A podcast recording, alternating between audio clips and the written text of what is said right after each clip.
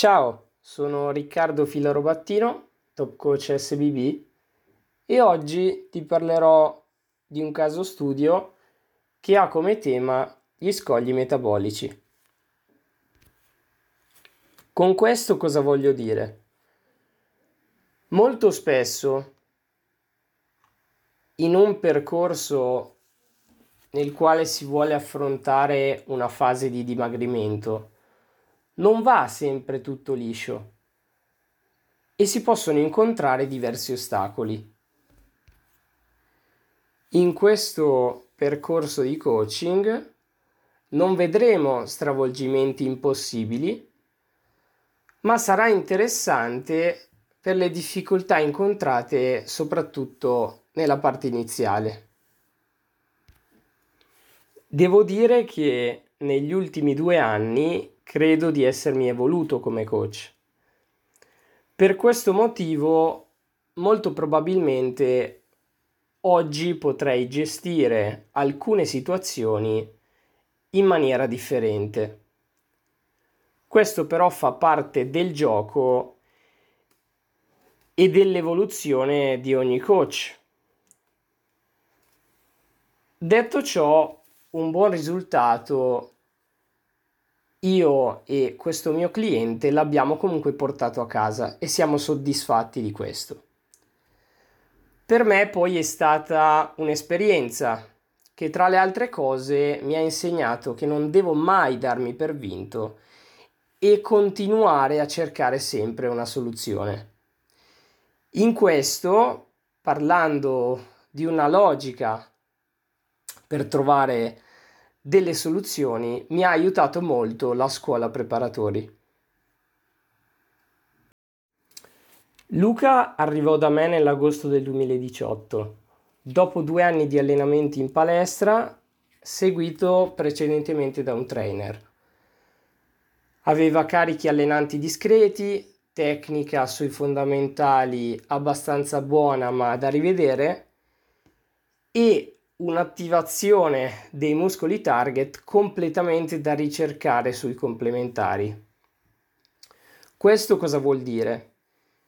Che se lui doveva percepire il lavoro muscolare, il coinvolgimento muscolare del gran dorsale in un pulley, questo non accadeva. Per quanto riguarda l'allenamento, quindi, la nostra attenzione andò subito su questo punto. La sua dieta, fatta precedentemente da una nutrizionista, seppur avesse una buona qualità degli alimenti, aveva un grosso problema dal punto di vista calorico e dei macronutrienti era veramente disastrosa. E questo portò a Luca dei problemi.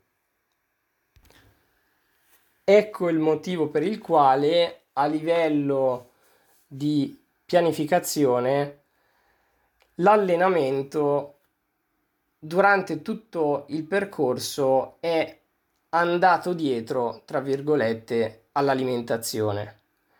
Perché? Perché il problema era appunto a livello alimentare. Vediamo quindi dei numeri per capire meglio di cosa si parla. Luca aveva un peso corporeo di 90 kg, di cui 78 kg di massa magra presi in mano la dieta e feci un calcolo delle calorie e dei macronutrienti. Il risultato fu questo: 791 grammi di carboidrati, 217 di proteine, 92 di grassi e 4860 kcal. In poche parole, un disastro. Come se non bastasse, Luca ingeriva una grande quantità di fibre, cosa che gli causava qualche problemino intestinale. A quel punto la prima cosa che fece, una volta arrivato da me, fu quella di utilizzare Fat Secret. Abbandonò quindi un menù che era diventato antipatico e aggiunse piano piano altri alimenti di suo gradimento. Con meno fibre, intanto, risolse come prima cosa i problemi intestinali. Parlando di numeri, il primo passo fu quello di scendere sulle 4500 kcal. Questo tagliando carboidrati e grassi. Successivamente, facendo un taglio solamente a base di carboidrati, passammo a 3900 kcal tramite più tagli. In tutto questo però il peso corporeo non si muoveva dai 90 kg. Andammo quindi ad aumentare i grassi tagliando altre 200 kcal, quindi tagliando maggiormente i carboidrati. Nulla di fatto però, perché arrivammo a fine ottobre con un peso corporeo persino superiore ai 92 kg. Così quindi non andava. Allora, oltre a chiedere a Luca una maggiore disciplina dopo qualche sgarro di troppo, gli chiesi se fosse disponibile ad un cambio di rotta ad un cambio di strategia. Il motivo era piuttosto semplice.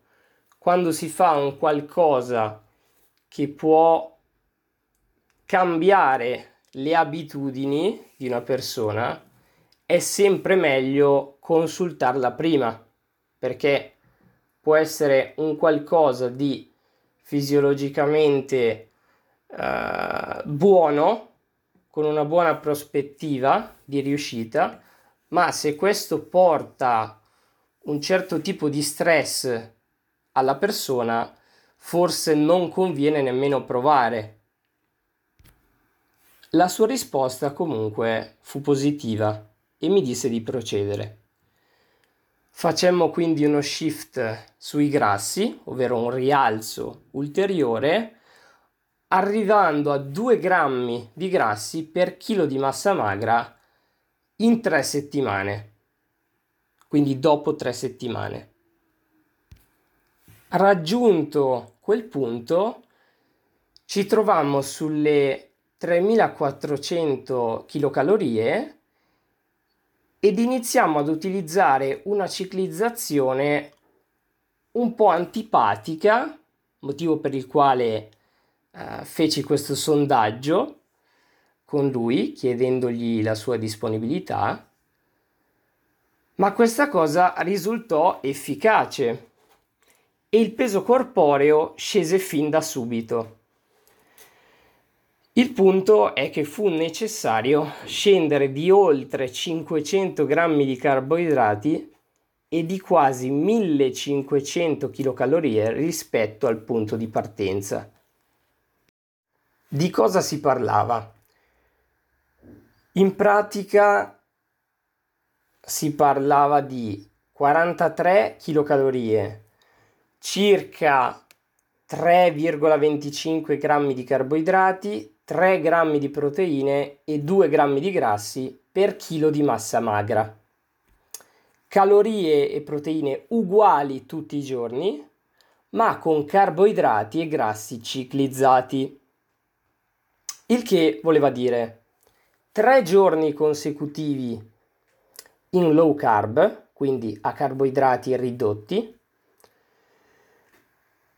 con poco meno di 2 grammi per chilo di massa magra di carboidrati e grassi molto alti.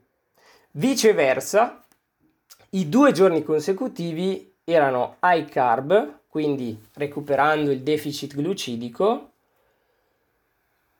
e andando invece in deficit con i grassi, recuperando quindi l'eccesso di grassi dei tre giorni precedenti. I due giorni rimanenti, quindi gli ultimi due giorni della settimana, erano esattamente identici alla media giornaliera settimanale. Come ho detto, questa strategia stava funzionando e dalla terza settimana abbassammo le proteine a 2 grammi per chilo di massa magra, alzando i carboidrati di quasi 60 grammi. Questo perché iniziamo ad usare uno specifico integratore di amminoacidi essenziali che chiesi di produrre appositamente per questo scopo, collaborando con un'azienda che produce integratori. Dal 7 gennaio 2019, con un peso corporeo sugli 88 kg, cominciamo ad alzare gradualmente i carboidrati tagliando maggiormente i grassi. Lo step successivo, in discesa calorica, ci vide arrivare con i grassi che costituivano il 15% delle calorie. Scesi così a 2500 kcal, dal 28 gennaio cominciamo a risalire di 100 kcal per volta, possibilmente ogni settimana,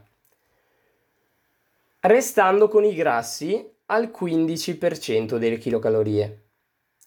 Questo fino a raggiungere le 3400 kcal la settimana dell'8 aprile, con una media settimanale di circa 84,5 kg.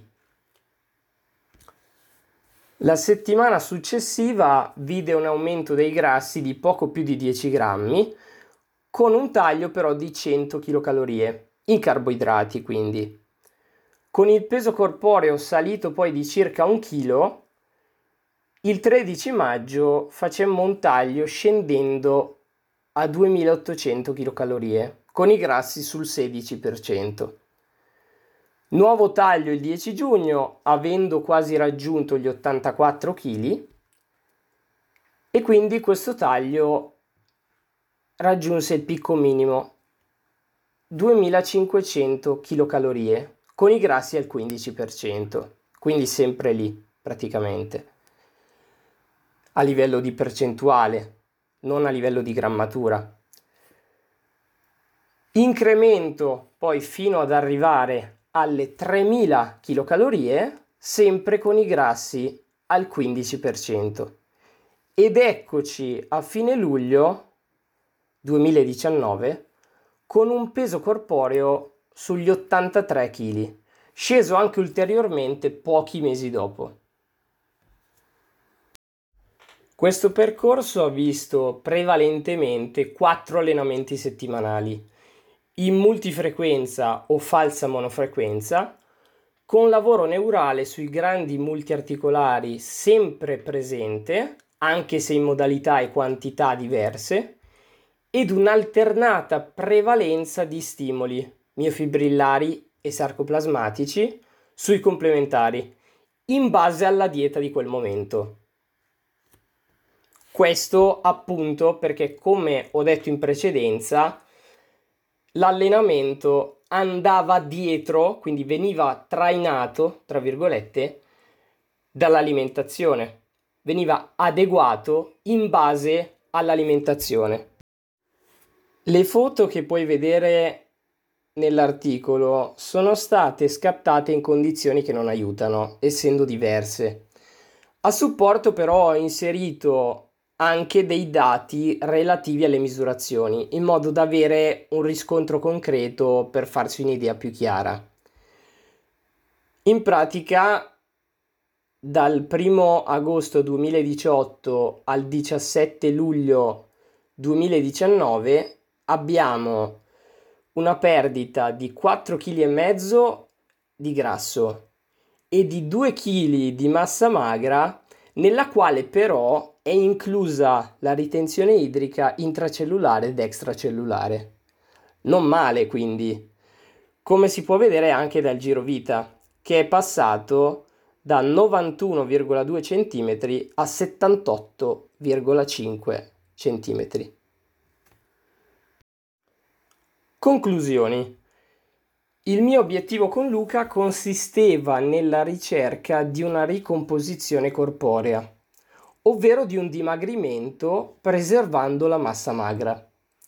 La mia logica per una fase come questa, considerando tagli ed incrementi, prevedeva l'utilizzo della massima quantità di carboidrati possibile, considerando la tolleranza ad essi ed il necessario quantitativo calorico riservato ai grassi, che per quanto mi riguarda possono scendere per poco tempo fino a mezzo grammo, quindi 0,5 grammi, per chilo di massa magra oltre al risultato estetico, accompagnato dai valori numerici sulla composizione corporea e sulla dieta, posso aggiungere che Luca scoprì nel marzo 2019 di avere il glucosio ematico pari a 74 mg su decilitro, con un range ritenuto normale tra i 70 e di 100.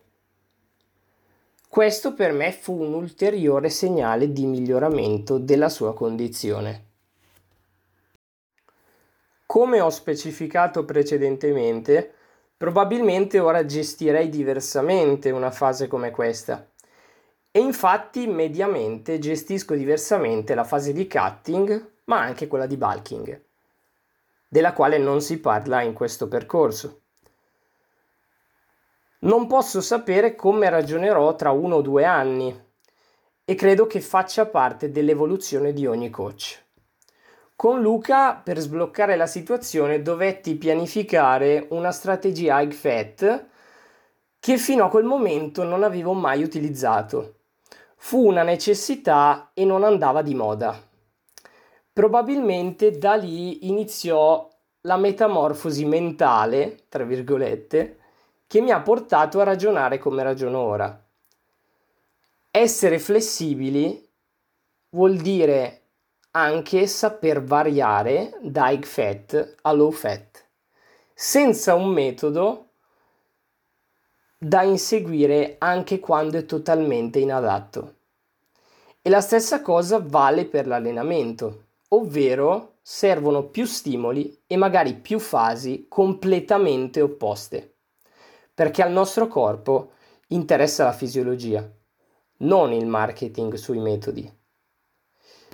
E con questa frase poetica e filosofica chiudo qui questa traccia audio sul mio articolo. Alla prossima!